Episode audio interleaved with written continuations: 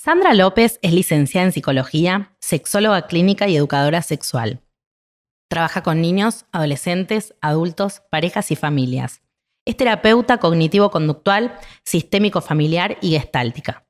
Trabaja en el ámbito público desde hace más de 15 años. Coordina el área de sexualidad de la Escuela Sistémica Argentina y formación en sexualidad en la UAI. Además, es miembro de la Comisión Directiva de la Sociedad Argentina de Sexualidad Humana, es autora del libro Hablemos de Sexo y hoy está aquí para hablar de sexo con nosotros. ¿Vamos? ¿Qué es mil punto cero? Acá es el podcast de Mil Punto Cero Academy, conducido por Den Muchnik, que es... Ahí va, ¿eh? Es orador especialista en motivación. Es Master Coach. Es especialista en liderazgo valiente. Escribe para Olala. Es autora de Toolbox. Es capitana de Mil Punto Cero, formación en coaching ontológico. Dale, y ahora es podcaster. No, de ninguna manera. Dale. No. Mil Punto Cero Academy, destinado a todo público con ganas de actualizar sus propias versiones y conectar con su versión grandeza. Bienvenidos a Mil Punto Cero Academy. Y ahora es podcaster. Más que un podcast, un collage de herramientas a tu disposición. No parece superhéroe. Podcaster, tipo Ghostbusters. Gracias por tu tiempo. El nuestro se lo agradecemos a Swatch.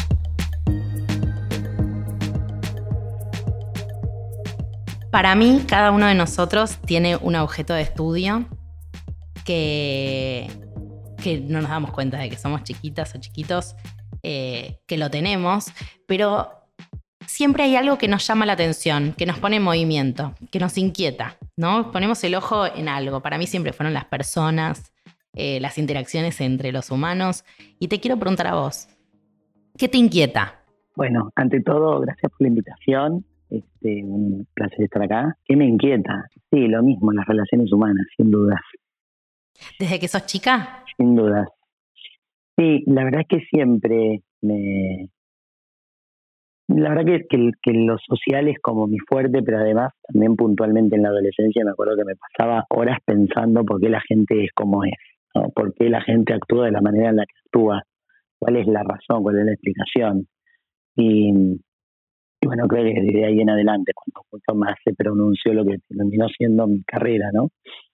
Claro. A mí se me ocurrió organizar esta entrevista para entender cómo introducirnos al sexo en diferentes etapas de la vida, ¿no? Entonces dije, bueno, vamos a empezar por el principio. ¿Cómo se vuelve al sexo después de parir? en realidad, a ver, creo que se vuelve en la medida en la que, digamos, en principio el físico lo, lo permita, ¿no? Pero, pero me parece que, que más que una vuelta es, es, es eh, aceptar que algunas cosas pueden llegar a cambiar, pero que no tienen que ser para, para no, no tienen que ser algo negativo tampoco, ¿no? Digo, factiblemente los factores de cansancio y esto del rol de la maternidad este, modifica muchísimas cuestiones en una mujer y también en un hombre, ¿sí? El hecho de ser padres también abre un sistema nuevo y esto por supuesto que también hace a otras responsabilidades y a otros estreses por delante, eh, con lo cual en parte lo que hay que empezar a hacer es encontrar los mejores momentos, ¿no? que quizás ya no son este, a la noche, cuando venimos con todo el agotamiento del día, eh, quizás es cuando el, el agotamiento físico que tenemos nos lo va permitiendo y el niño que está ahí, que tenemos que también atender y cuidar que no nos escuche, también nos lo permita. ¿no? Me parece que, es un poco por ahí. Pero bueno, la sexualidad me parece que, que pre, digamos que hay una continuidad ¿no? en, la historia de la sexualidad de esas, de esas personas este, que de alguna manera los acompaña, a pesar de haber tenido hijos. ¿no? ¿Y cómo funciona que la teta que antes la chupaba eh, la pareja, ahora la teta es del bebé? ¿Y cómo, cómo funciona esos cambios más físicos, no? Como yo hoy me propuse, en vez de hablar los temas por afuera, como, bueno, voy a meter de lleno, voy a preguntar la, lo que pienso que mis amigos y amigas les gustaría escuchar. Mira, la verdad es que, digo, la teta puede dejar de ser erótica algunas personas y para otras va a seguir siendo erótica. Lo que pasa es que, bueno, de nuevo, la teta pasa a tener una nueva función y hay cuestiones que también muchas veces tienen que ver con dolores o molestias que tienen las, que las mamás que están amamantando. Entonces, de nuevo, me parece que ahí lo que hay que respetar un poco son las señales del cuerpo, ¿no? De un cuerpo que viene de justamente un embarazo, un parto y que está amamantando. y que empieza a tener determinadas necesidades en relación al cansancio, al descanso, este, a los dolores, a las molestias, ¿no? Este, yo creo que digamos, la, teta no tiene por qué dejar de ser erótica, pero eso se le juega mucho a cada uno. Yo he escuchado mucha gente decir, ay, no es como no puedo, porque es como mi hijo come ahí, entonces yo ya no puedo. Bueno, eso tiene que ver con, con, con un aspecto de la sexualidad que es fundamental, que es la psicología de la sexualidad, y esto es las creencias que tenemos, el sentido que les damos a las cosas, porque la teta no es en sí misma erótica o no erótica, pero eso tiene que ver con cómo nosotros la investimos, ¿no? De significado. Está bueno, depende del relato que armamos adentro de esa pareja o adentro de esa familia con respecto a nuestro cuerpo y a la sexualidad, ¿no? Algo así. Tal cual. ¿Cuándo y cómo le explicamos a los niños qué es el sexo? En realidad, a ver, más que qué es el sexo, qué es la sexualidad, ¿no? Digamos, lo, que entendimos hace varios años, y por eso también hay ley de educación sexual, es que la sexualidad es dinámica y es a lo largo de la vida, desde nuestro primer segundo de vida hasta el último. Razón por la cual hay que incorporarla a la educación de un niño como todas las demás áreas que vamos incorporando en el aprendizaje, ¿no? Eh, y más que hablar de sexo, lo que hay que hacer es hablar, como te decía, de sexualidad, porque las partes del cuerpo tienen que ver la aprender a denominar adecuadamente las partes del cuerpo es parte de hacer educación sexual y eso hay que hacerlo desde el momento en el que el nene empieza a entender y a preguntar y como uno le dice nariz, hay que decir vulva, no cachufleta, es vulva, porque así se llama y punto, ¿sí? Entonces, bueno, de acuerdo a la, a la edad, por supuesto que uno va a ir dando la información a medida que el chico pueda ir procesándola. Y esto tiene que ver un poco con un juego entre preguntas que el nene va a ir haciendo y determinadas cuestiones que yo tengo que empezar a, entender que también le tengo que transmitir. Porque, por ejemplo, cuando vos denominás adecuadamente los genitales de un nene y le enseñás, también le enseñás los toques privados, ¿no? Le enseñás quién puede tocarle y quién no, y con esto estás haciendo prevención en abuso sexual. Entonces, esto hay que hacerlo a re temprana edad, porque justamente cumple un montón de funciones que no es solamente la educación, ¿no? ¿Cuál es la diferencia, porque yo no la sé, entre sexo y sexualidad? Porque cuando decimos sexo, primero que el sexo pues, eh, tiene que ver con, una cuestión de hembra o macho, básicamente, ¿no? Que ni siquiera es género, porque femenino y masculino no es sexo. Pero digo, cuando decimos sexo, vitalmente lo que pensamos es en las relaciones sexuales. Por eso yo te dije sexualidad, porque la sexualidad es más amplia que el acto sexual, ¿entendés? Ahí va. Por eso se dice esa diferencia. Perfecto. Yo tengo una hija que tiene, ahora va a cumplir seis años y si bien ya recorrimos el universo de las partes privadas y que solo se las toca a ella o eh, el médico en presencia de su mamá, etc., em, me pregunto em, cuál es un buen síntoma que abra la conversación de, bueno, cómo vienen eh, los bebés al mundo. Mira, la realidad es que es muy común que los nenes lo empiecen a preguntar porque también empiezan a ver de pronto que tienen un amiguito, que tiene un hermanito, o que tiene una mamá que está embarazada. Y, y, además, desde que hay educación sexual también se trabaja esto desde los primeros este, niveles de educación. Entonces, sí, como, así como también se trabajan las diferentes conformaciones familiares, ¿sí? también se trabaja desde muy temprana edad esta información. Y tiene que ver con, de nuevo, lo que el niño pueda ir tomando, ¿sí? Uno va a ir haciendo el relato que el niño pueda comprender. Entonces, dependiendo de la edad que tenga, hay que explicar, ¿sí? Que es la unión de un óvulo con un espermatozoide. Se puede explicar, sí, perfectamente, que el bebé, el espermatozoide y el óvulo se encuentran en el útero, que es la casita donde va el bebé. ¿sí? O sea, uno puede hacer esto y apoyarse también en láminas, en dibujos, en cosas que ayuden a que el nene vaya entendiendo, ¿sí? en concreto, esto. Y después, propiamente, cuando uno tiene que empezar a hablar de lo que son las relaciones sexuales, lo que hay que explicar es que son actos entre personas adultas que se quieren y que también en esto lo que hacen es divertirse, jugar y expresar todo el cariño que se tienen. ¿Por qué es eso? Tengo un tema con el porno de los 90.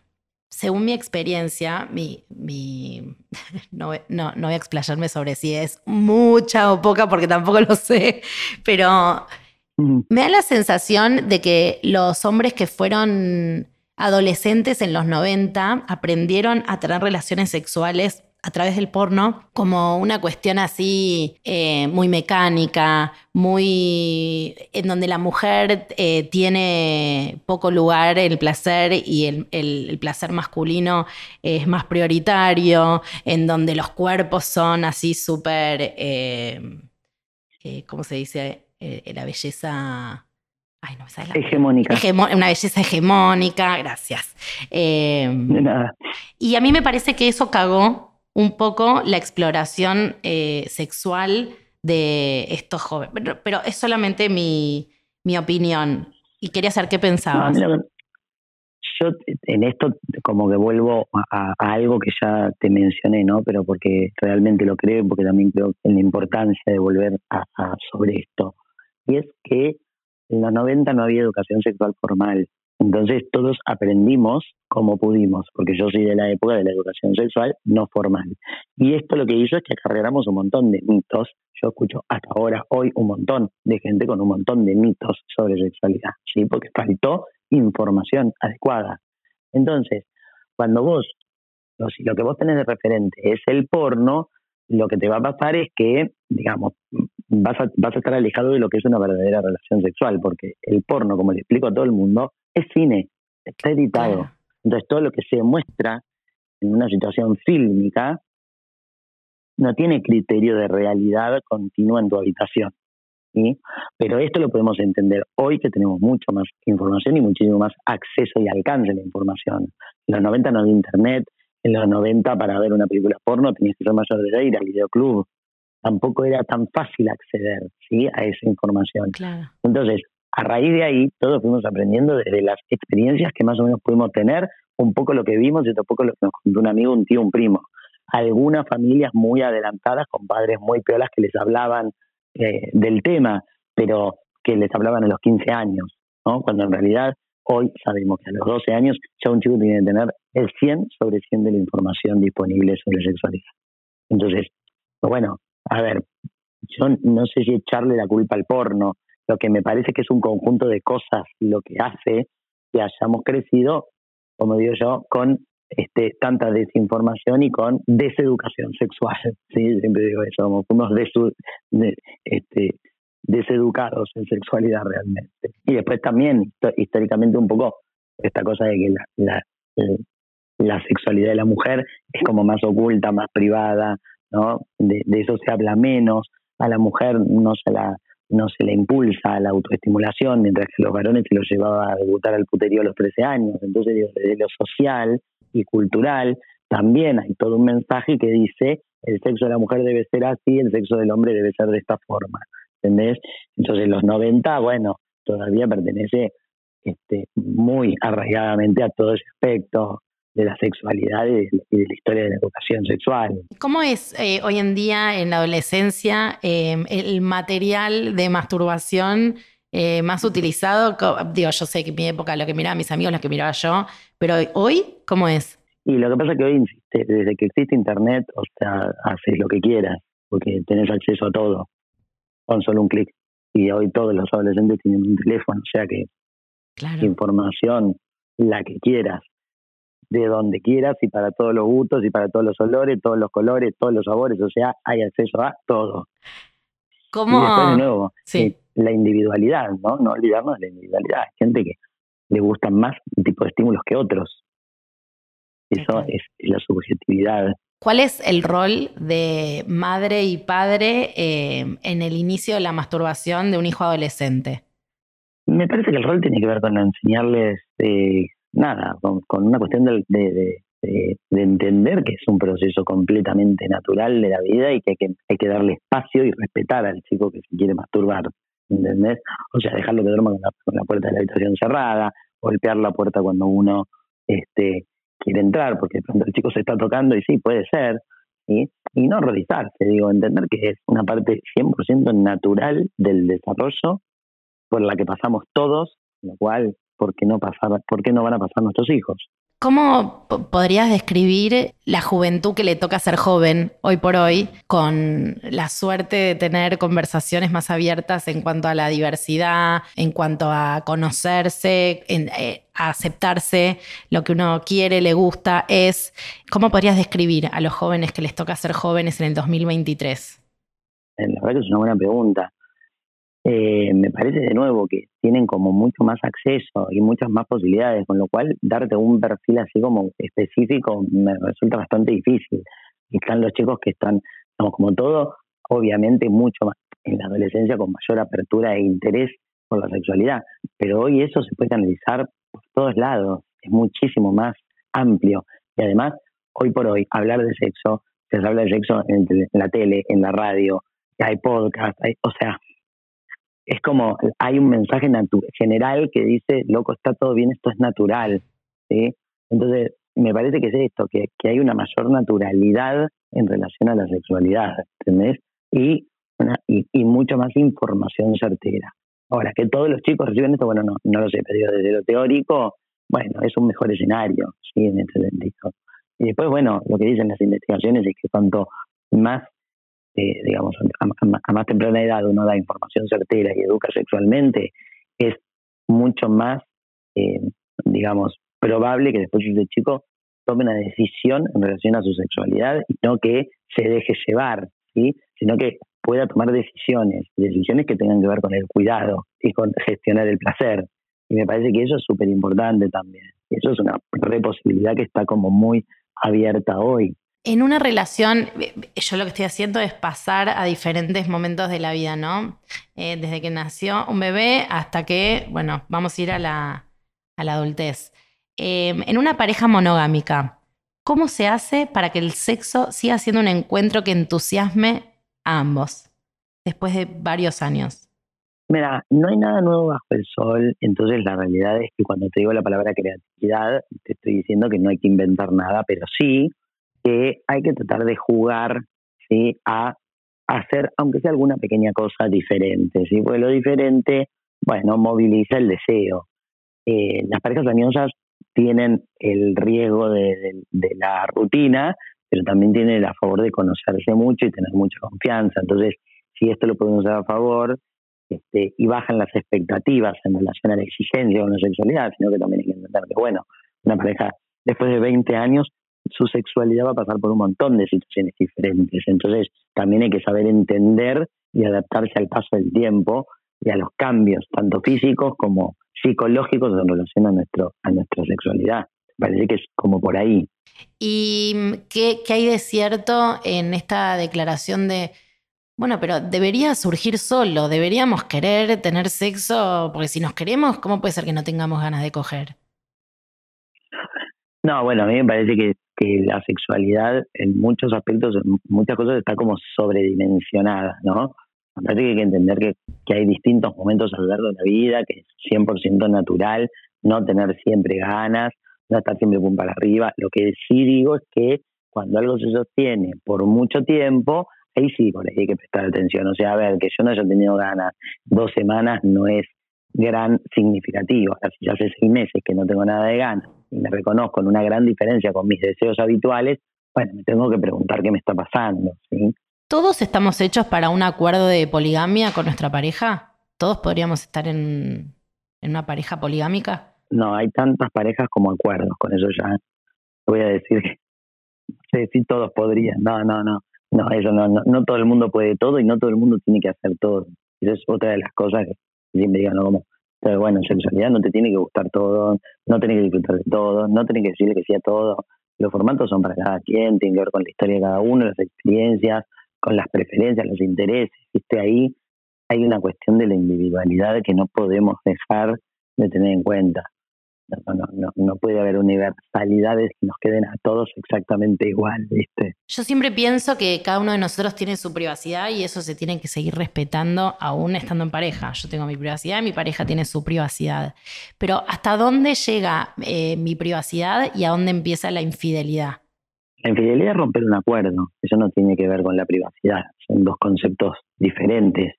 O sea, porque vos podés tener muchos aspectos de que necesites privacidad adentro de una relación, sí, porque uno sigue teniendo un mundo propio, además de crear un mundo con un otro. Pero la infidelidad es romper un acuerdo, es engañar al otro, es romper el acuerdo de nosotros estamos en una relación que es monogámica. Entonces, digamos, son conceptos diferentes, ¿sí? De infidelidad, digo, nunca está bien vista. Si bien tampoco me parece que sea la, peor de las tragedias, y de hecho la mayoría de las parejas cuando atraviesan una situación de, infidelidad no se separan, sino que por ahí pueden trabajar desde ese lugar en la crisis y salir fortalecidos y con un nuevo contrato que les permita tener una pareja que disfruten más y que les guste más. Pero bueno, la infidelidad en sí misma es eso, romper un acuerdo. ¿Cómo es tener sexo post 60 años? Sé que escribiste un post en tu, en tu blog. ¿Nos puedes contar un poco de eso? No, en realidad fue una nota del diario. No, en realidad, a ver, de nuevo, ¿no? Lo que hay que entender es el paso del tiempo. El cuerpo no es el mismo, la respuesta sexual no es la misma. Va a haber cambios en la erección, en la eyaculación, en los niveles de excitación, en los niveles de deseo, sí. Y como todo, habrá que aprender a reconocerse en esto, ¿sí? Y también a reconocer que tal vez se necesite hacer una consulta para recibir algún tipo de ayuda. O sea, no es noticia que el Viagra o el Fildenafil han sido pastillas sumamente útiles para la sexualidad porque ayudan a la erección, erección que puede empezar a tener determinadas fluctuaciones por cuestiones físicas este, del paso del tiempo. Pero de nuevo, o sea, todo por delante y todo para disfrutar, conociendo y entendiendo el cuerpo y las respuestas de ese momento. Y sin exigencias, me parece que y todo lo que a la sexualidad le saca mucho placer es la exigencia. Entonces, de los 60 no corres riesgo de embarazo, supongo que nadie te va a decir nada porque te acostás con más de una persona, digo, tengo chao, miles de prejuicios y de preocupaciones que por ahí tenés en otro momento a los 60, chao, chao. Como para conocerte un poco más a vos, ¿cuáles son tus talentos? Eh, soy muy divertida. ¿Qué más? Ese creo que es un talento. Es un gran talento. Creo que soy buena oradora. Ah, soy buena oradora, creo que soy empática. Eh, y soy una persona que tiene mucha, mucha, mucha facilidad para crear intimidad, para crear vínculos estables de intimidad. Mm, qué, superpoder. Em, ¿Cómo es? Mm. Eh, Dios, ¿no? Sí, no sé, es, es elegido, es elegido. Cuando te contesté la primera pregunta, o sea, de verdad, lo más importante son las relaciones humanas. Entonces, es lo que más me interesa también cultivar en mi vida. Sí, digo, bueno, en una, en, en una sociedad 2023 en donde mm, sobran canales de comunicación, pero falta conexión entre las personas, creo que mm. generar intimidad en poco tiempo es un gran superpoder. Sí. Te quiero preguntar algo. Tenemos, de nada, tenemos un, espacio que es nuestro espacio burbuja, en donde yo siempre le pregunto a mis invitados, invitadas, em, ¿cómo es tu versión 1000.0, la que se anima a desplegar todos sus talentos? Si vos estuvieses en, en un espacio imaginario en el que te imaginas a vos en tu prototipo de grandeza haciendo todo lo que sabes hacer bien, ¿qué ves? Ay, a ver, qué pregunta difícil. Yo de alguna manera hoy me veo así, digamos. O sea, hoy me veo, y yo de alguna manera hoy me veo, me veo habiendo logrado y, habiendo logrado con, mucho compromiso eh, profundizar realmente en esto que me apasiona, que es mi profesión como psicólogo y como sexóloga. Entonces, en un sentido me veo dándolo todo. Sí, yo siento que ahora estoy dándolo todo. Ahora, que siempre hay mucho más para dar y que siempre hay mucho más para recibir y más para aprender, sí, seguro. Pero pero la verdad que siempre hice con mucho compromiso todo lo que hice en mi profesión. Entonces es un poco esa, ¿no? La, cuando decís el, el 1000.0 te diría que es eso, ¿no? Que es como eh, cuánto más me podría comprometer con esto que estoy haciendo. No sé, creo que, estoy una apasionada de lo que hago y una comprometida con esto y, no, y no tengo fluctuaciones en eso. El día que las tenga no lo voy a hacer más. me encanta. Claro, me dedicaré a otra cosa. Bueno, em, te queremos agradecer muchísimo por tu tiempo. Em, para hacerlo te vamos a mandar un reloj Swatch que ¡Ah! de regalo por participar de, nuestro podcast, por darnos un ratito de tu tiempo que sabemos que apremia. Eh, así que muchísimas gracias por venirte. No, Por favor, por favor. Muchísimas, muchísimas, muchísimas gracias a ustedes por la participación. Súper cálido el espacio, así que bueno, gracias. Gracias por el regalo de tu escucha. Si algo de lo que experimentaste te sirvió, porfa, compartilo, suscríbete, reenvíalo, publicalo, etiquetalo, mandale a tu prima, screenshotealo, hashtagalo.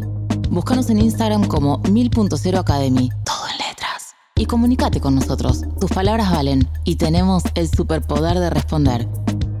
Gracias por tu tiempo. El nuestro se lo agradecemos a Swatch. Hasta la próxima.